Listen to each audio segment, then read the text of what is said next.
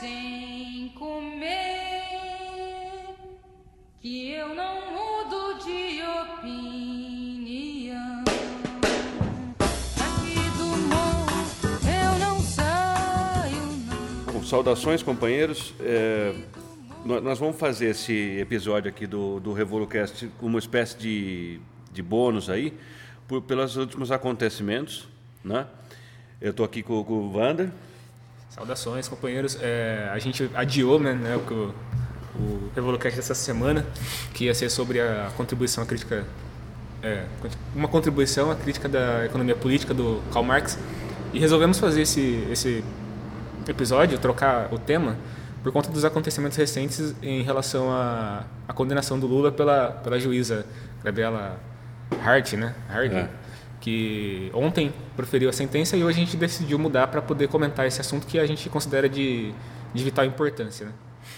Então, companheiros, é, sobre esse, esse assunto, a gente, a gente já entendia, a gente que está acompanhando de perto essa, a, a prisão política do Lula e a perseguição ao Lula, ao PT e à, e à esquerda no modo geral, a gente já esperava essa condenação. Então, a gente não esperava que fosse tão draconiana assim, mas a gente eh, já estava com. sabia que isso já estava engatilhado. Eh, isso serve para a gente tem duas, duas lições muito interessantes que o movimento tem que tirar disso aí. A primeira, a perseguição do Lula não era uma persegui- perseguição de tipo eleitoral. Porque muita gente na esquerda falou isso aí, que prendeu o Lula para ele não participar das eleições, o que, tá, o que é correto, mas que depois, passando as eleições, ele ia sair, não sei o quê, porque ele já não representava um perigo. Está errado. A gente está vendo agora que prenderam o homem para o resto da vida. Porque são 24 anos, né? não é mais ou menos? O total com a... Dá mais ou menos isso, porque o juiz ag- agravou a pena na segunda condenação. Né? Ah, é verdade, pra você ver o TRF4 Era lá, quando eles vão aumentar para 14 anos de, de cadeia nesse do sítio aí. Não tem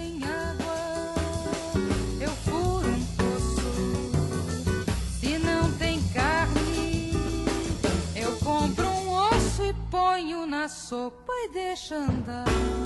E uma coisa que eu acho interessante é que a esquerda vem errando sobre esse tema desde antes da condenação do Lula. Quando o Lula começou a caravana e estava sendo indiciado pela, pelo, pelo sítio, não, pelo triplex do Guarujá, as pessoas falavam não, porque o Lula é uma figura pública muito importante, ele não vai ser condenado à, à prisão, porque o pessoal não vai ter coragem de condená-lo à prisão pela, pela, pelo fato dele ser a figura que ele representa. Mas é justamente o contrário que aconteceu. Ele foi condenado Pela figura que ele é. pela figura que ele é e o que ele representa. Eles não estão condenando ali o Lula, a- as- as- os atos que eles imputam ao Lula, eles estão condenando a figura do Lula e o, e o legado que ele teve de, de dar ao Brasil uma perspectiva de ter um governo popular. É isso que eles estão tirando da, da população brasileira. E eles fazem isso, é, quem acompanha a, a, a sangue imperialista no mundo todo, eles depõem, matam, prendem líderes a todo momento. Isso que eles estão fazendo com o Lula aí, isso aí é trocado. Eles fazem isso aí mesmo. Se eles pudessem, eles matavam o Lula. Só que daí eles entendem que seria um negócio que poderia colocar o movimento numa ascensão muito rápida, porque o Lula é um líder popular muito querido pelo povo, né, e muito identificado nas massas, então eles entendem que, um- que um- uma morte não ia ser facilmente de Não, eles sabem lá, falar que o cara morreu, se ela teve um infarto lá, o pessoal não ia engolir isso aí. Quase não engoliu da, Maria, da Marisa Letícia, né, mesmo o pessoal já colocou com justeza na conta do Moro, né, a, a morte da, da dona Marisa. Todo o processo do- de condenação até a prisão do Lula foi acompanhado de várias negativas, né? Primeiro o pessoal dizia que não ia processar o Lula porque ele não tinha nenhuma relação com o que tinha acontecido, isso é fato, mas não, é isso que os companheiros têm que começar a compreender. O fato de um cidadão ser inocente, dele não ter uma culpa, culpa comprovada, não impede que Não perde nada isso aí.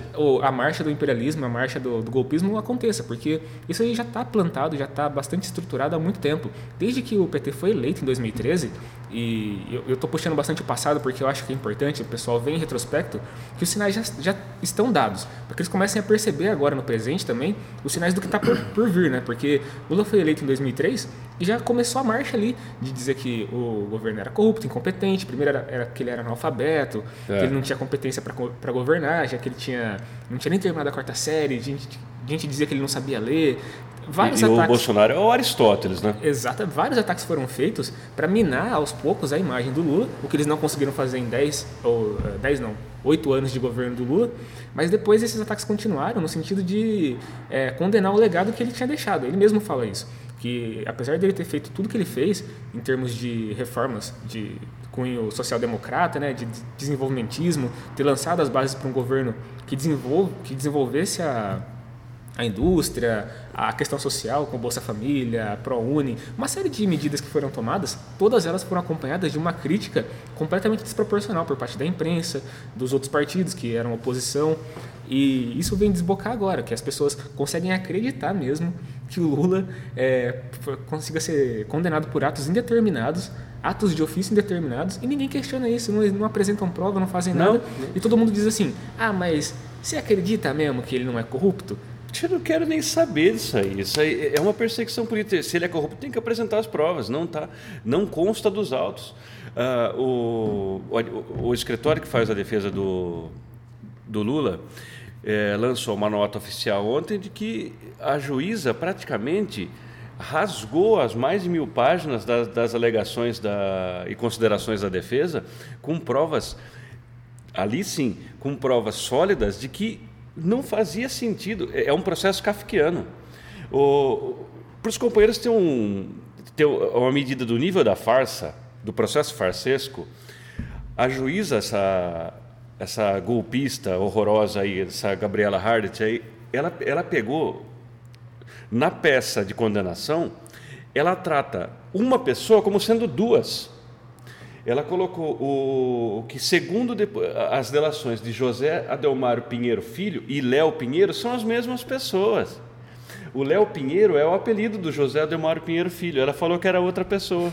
Então você vai, o nível de farsa de golpismo é, é transcendente. Nunca se viu isso aí no. O, o pessoal também faz uma outra, uma outra coisa que que me deixa um pouco puto, que é endeusar o Sérgio Moro, dizer que o Sérgio Moro é uma espécie de Deus, que ele é um intelectual da jurisprudência, que ele fez uma interpretação diferente do que havia sido feito no passado para poder alcançar a condenação do Lula mesmo sem é, evidências suficientes para provar isso. Então, assim, o que eles estão fazendo é, uma, é um tipo de jurisprudência que nem pertence ao Brasil. É uma Não. coisa que se faz nos Estados Unidos. Eles estão baseando a justiça numa coisa interpretativa. Então, por exemplo, o Joaquim Barbosa, que foi o, o juiz que condenou a galera no mensalão, ele fez uso dessa esse expediente condenatório aí de dizer que existe uma, um domínio dos fatos. É, você poderia condenar uma, um, um réu com base é, nos elementos que juntos ali poderiam compor o ambiente aonde aquele, aquele agente de corrupção não poderia não saber do que está acontecendo. Exatamente. O Zé Dirceu foi condenado nisso aí. Exatamente. Esse, eu, o, o ministro, não sei se os companheiros sabem disso, mas seria interessante só fazer um, uma rápida digressão aqui. O Zé Dirceu pegou cana brava, cana dura, porque agora eu não sei nem como que ele está solto, logo ele volta para a cadeia. É, é, porque a ideia é prender todos os quadros que são mais à esquerda dentro do, do PT. O Zé Dirceu pegou cana porque quando ele foi ministro-chefe da Casa Civil, ele recebia pessoas no gabinete dele. A partir daí, então é impossível que ele não tenha negociado propina com ninguém. Isso aí é, não dá para imaginar. Esse, processo tem que ser arquivado por falta de provas. Assim, como assim? Ah, o ministro é corrupto, então vamos provar. Sim. É, o caso do, do sítio de, de Atibaia é mais vergonhoso e mais kafkiano que o processo do triplex. Porque assim, o Léo Pinheiro, que, que é uma. Agora ele se transformou em duas entidades, né? O Léo Pinheiro disse que o Lula frequentou lá. Então veja bem, o sítio é seu, você não tem escritura, você não tem nada, mas uma pessoa que está numa situação pior que sua presa, tentando se livrar da cadeia, falou que você frequentou muito lá e era seu.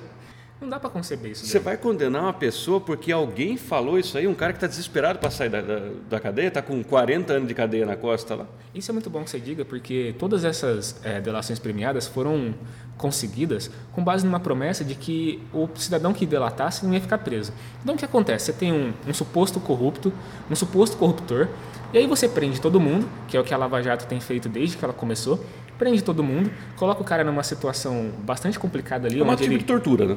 Exatamente, onde ele não tem acesso a advogado, já foi feita uma série de violações é, da, do processo normal de, de, de, condução mesmo do processo.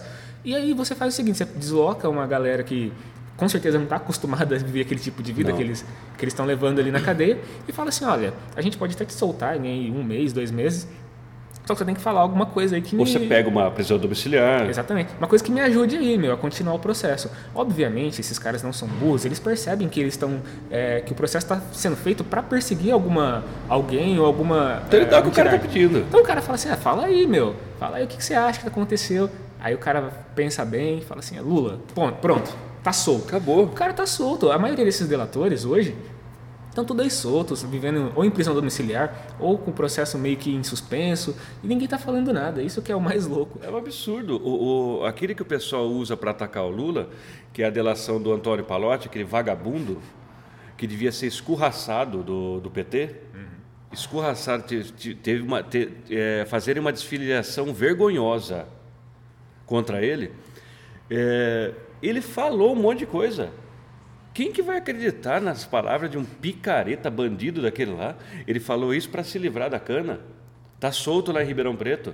Agora sim, o pessoal precisava juntar as partes do quebra-cabeça. Agora a, a bola da vez, e a gente, já- a gente também já sabia disso, é, a gente até comentou, eu acho que num podcast no ano passado, a bola da vez agora é o Lindenberg.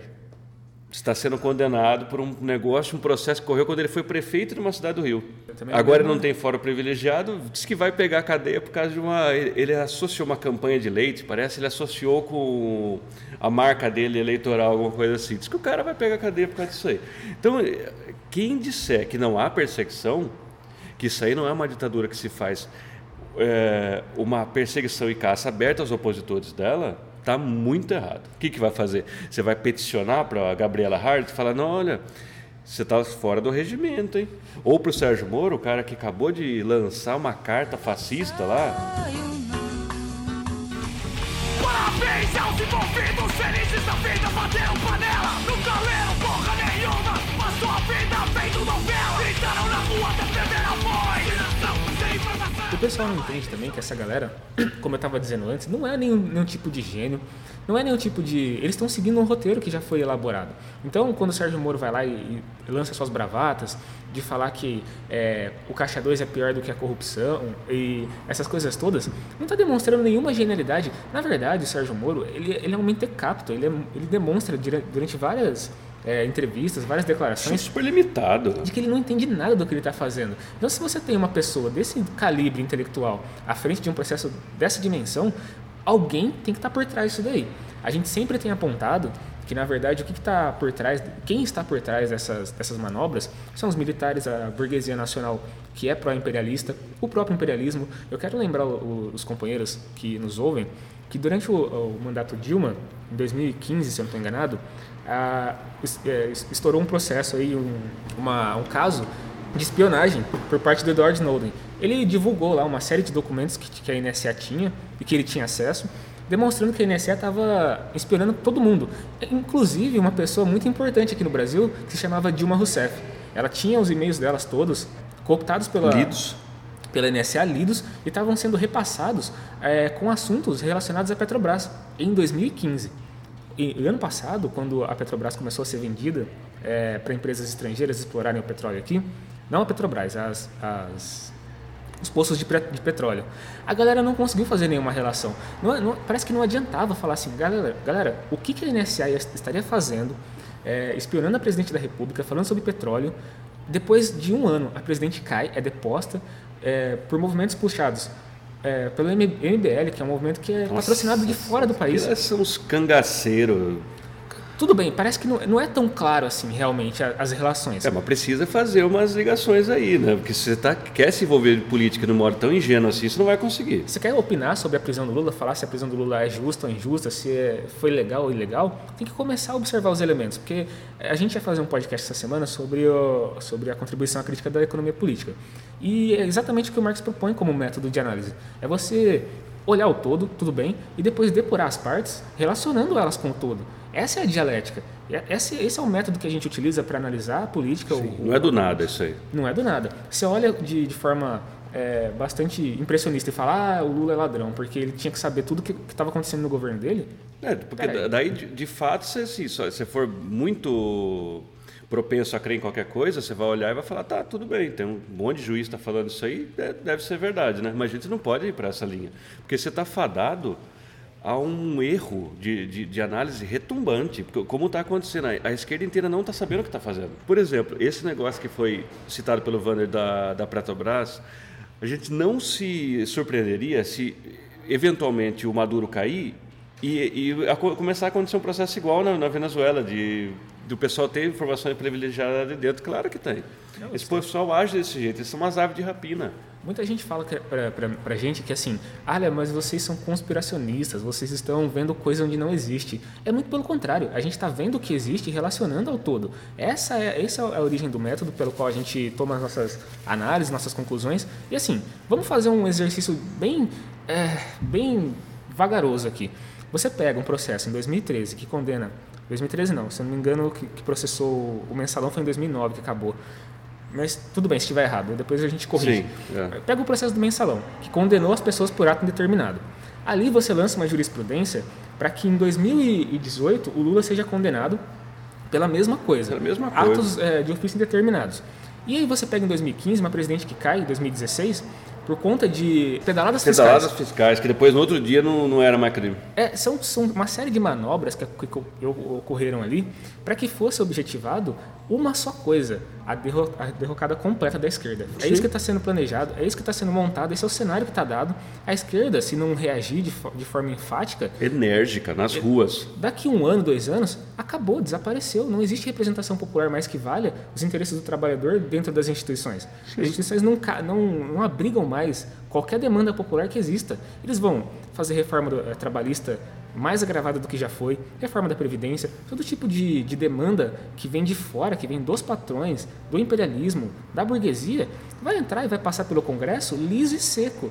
É vai ter o Congresso, o Congresso ele está tanto que é, eu acho que foi o, o, Rodrigo Maia que falou assim que eles vão primeiro para as pautas econômicas, depois eles vão para os costumes. Uhum. Então, ou seja, eles vão passar um monte de coisa pesada muito provavelmente a troca dessas é, coisas que agradam os setores reacionários da sociedade. E falando, aproveitando o ensejo que você estava dizendo do, do desenvolvimento do, do, golpe de Estado, essa é uma análise muito importante que tem que ser feita para a gente ter claro é, a coisa em perspectiva. É, pouca gente sabe que o, o Sérgio Moro se inspirou num, num processo italiano que chama Mãos Limpas. Super fascista. O negócio é vejam lá, é um negócio também anticorrupção, só que só prende gente de esquerda lá também. Agora tem o Salvini lá, que é um fascista da marca do Bolsonaro também. Então a coisa está pronta. Você vê que é um processo que ele, ele tem certa. Ele está coordenado. Né? Uhum. Isso aí é coincidência? Não é. Esse negócio é um plano. E, e para o Cone Sul ele tem certa especificidade. Não existe um cérebro, alguém que fica rindo atrás de uma mesa dizendo, oh, oh, oh, consegui finalmente concluir o meu plano. Não é isso que a gente está dizendo. Mas a máquina é, imperialista funciona através de uma ideologia. As pessoas têm uma orientação muito clara a respeito do que tem que ser feito. Eles observam quem que é o, o, o inimigo, quem que é o impeditivo de, de que as reformas passem pelo Congresso. E fala assim, pô, o PT está atrapalhando as nossas Cara, reformas. Não dá mais para levar eles ali. Não dá. Meu, o MST ocupa terra e mostra claramente o que está acontecendo em termos de desigualdade, concentração de renda. Precisa desaparecer. Precisa desaparecer com isso daí. Sindicato, porra, meu. Eu sou um patrão aqui tentando explorar ao máximo meus, meus empregados. Vem um sindicato, me processa e a justiça dá ganho de causa para esses caras. Tem que acabar com o sindicato. E então, com a justiça do trabalho. E com a justiça do trabalho, que foi que está em marcha agora. É. Então, assim, você pode pensar que não existe uma mente central, única, coordenando todos esses movimentos, mas existe uma ideologia, uma. Uma máquina enorme uma de propaganda, de guerra. de Exatamente, uma estrutura de pensamento que leva cada decisão para esse caminho. Então o pessoal falava muito para mim assim: ah, mas como é que pode o Sérgio Moro e o TRF4 tá, tá tão alinhado nas condenações e tá tão. É, sólido o que eles estão fazendo. Bom, vocês teriam que perguntar primeiro como é que o TRF4 leu 9 mil páginas, 10 mil páginas de processo. Sim, três dias Em ali. três dias? É. Como é que eles podem ter feito isso? Isso é alinhamento, pessoal, é alinhamento de ideia. O cara nem leu a porra do processo. Não, você sabe que essa mulher aí, você vê, ela não sabia nem quem era os réus que estavam rolando no processo, ela não sabia nem quem era. Falou que o Léo Pinheiro era uma pessoa o, o José Demório Pinheiro era outra pessoa, que é o mesmo cara. Se, isso aí já serviria para impugnar o processo. Sim. Se vamos supor, você está sendo processado numa vara comum. Acontece um erro desse, seu advogado aponta, acabou o processo. Porque como assim, assim, você está sendo... Então, eu, eu não sei se o pessoal compreendeu a gravidade que tem nesse negócio, o nível de farsa que tem nisso. O, o, pela, pela boca dessa juíza, pela sentença condenatória dela, duas pessoas que são a mesma pessoa condenaram Lula por coisas diferentes. Viu? Não, por é- favor. demonstra claramente que essa, essa juíza ela nem leu o processo, ela nem Não sabe leu, do que ela, ela tá- ela, tem- ela tem uma missão. Se o, eu não sei lá quem deu essa missão para ela, se é o Sérgio Moro, se são instâncias maiores ainda. Mas assim, olha, você tem. O cara não pode sair da cadeia de jeito nenhum, o cara tem que morrer lá. E ela está cumprindo. Sim. O Ministério Público Federal, quando acusou o Lula, é que talvez o pessoal não saiba exatamente qual é o papel do Ministério Público. Ele está a interesse é, público, o Ministério que supostamente deveria defender os interesses É. da população. Então, quando ele está na posição de, de acusador, o Ministério Público apresenta o que ele acha que pode condenar um réu, que, te- que supostamente prejudicou a sociedade de alguma maneira.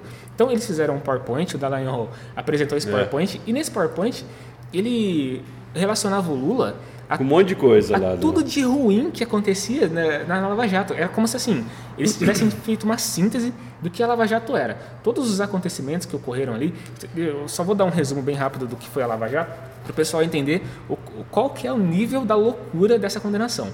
Supostamente, o Lula, enquanto presidente, ele recebia vantagens das empreiteiras para indicar os, os diretores da Petrobras, que depois iriam fazer contratos superfaturados da Petrobras para esses caras lucrarem. Esse é o grande, é o grande, grande, o grande centro da acusação do Lula. Que o Lula, indicando os presidentes da, da Petrobras, estaria favorecendo as empreiteiras para fazer esses negócios escusos. E aí essas empreiteiras iam lá e davam uma parte do dinheiro para os partidos. Aí eles foram lá, prenderam o tesoureiro do PT. Alguém falou que deu dinheiro para o tesoureiro mesmo. Tava lá, não provaram porra nenhuma, mas disseram que deram dinheiro pro, pro, pro tesoureiro. Pegaram umas planilhas. Delúbio Soares na época, né? Delúbio Soares. E também tinha um outro tesoureiro que eu esqueci, um careca. É, e depois pegaram umas planilhas lá, onde tinham certos nomes lá. Aí tinha um santo, tinha um amigo, tinha madame. Aí eles inventam qualquer coisa. Aí, meu, aí foi planilhas que assim, estavam lá, ninguém sabe de onde veio, quem foi que fez. Mas supostamente provavam que o, o- a madame era a Marisa Letícia, que o amigo era o Lula, e foram dando umas, as significações que eles queriam ali. E aí, meu, eles pegaram toda essa, essa loucura aí que eles tinham feito, colocaram no PowerPoint e falaram assim: mas o principal de todos aí, que coordenou tudo, foi o Lula. Meu, o Lula foi depor, aí ele chega na, na, pro Moro, né? Chega no, no dia da, da audiência e fala assim: olha, amigo, como que funciona uma indicação de presidente? Os líderes dos partidos vão para mim, vão para a base, quer dizer, né, do partido, pleiteiam o nome ali, indicam os nomes e passam para a Casa Civil passar para mim. Eu analiso o nome, a gente puxa lá, vê se o cara não tem nada, puxa a capivara do cara, É? para ver se ele não tem nada, nenhum processo, e depois a gente devolve para a Câmara, eh, indica o cara, e a Câmara vai lá e sabatina. É assim que funciona. Eu não posso, eu não posso fazer nada no meio desse processo que me favoreça, favoreça meu partido. São os partidos que escolhem de, de forma isso indireta. aí não tem nada a ver. Isso, esse, esse negócio, a Lava Jato tinha que ser, o pessoal louva aí, até gente de, Esquerda. de né? esquerda, que eu já estou duvidando se esse povo é de esquerda mesmo. Isso aí foi para destruir parte da indústria nacional, que estava levantando a cabeça com a- o governo nacionalista, de tipo nacionalista burguês do PT e tudo mais. Então, resta claro, companheiros, que nesse momento a gente tem que tirar eh, duas lições que eu falei no início e não terminei. Né? Não há crença nas instituições, estão todas tomadas por golpistas e o centro da luta é Lula. Isso, vai, isso tem a ca- capacidade de mobilizar o povo, tem capacidade de unir o povo e os movimentos progressistas sociais para o ponto de ir contra esse governo de extrema-direita que está colocado aí, que nada mais é do que a continuação do golpe. Só para complementar e finalizar, então, gente da esquerda já disse que a questão Lula não unificava a esquerda, mas é muito pelo contrário. Tudo o que unifica a esquerda agora é o que o Lula representou e representa, e é o que a gente deve fazer. Buscar se mobilizar.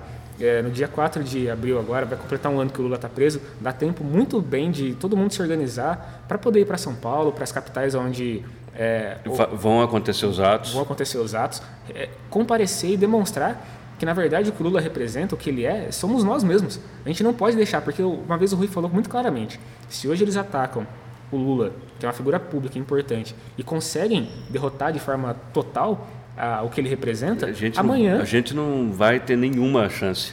É, então. Então a gente tem que estar preparado, tem que se colocar a posto. Pode ser que não, que você não acredite, que você não, não, não, não queira sair da sua casa e se deslocar, mas beleza, hoje você fica sentado na sua casa, amanhã estão perseguindo seus direitos, acabando com a sua vida. Então, Então, companheiro, as ruas, uma mobilização em torno da liberdade do Lula e contra o golpe. Fora Bolsonaro. falou, valeu.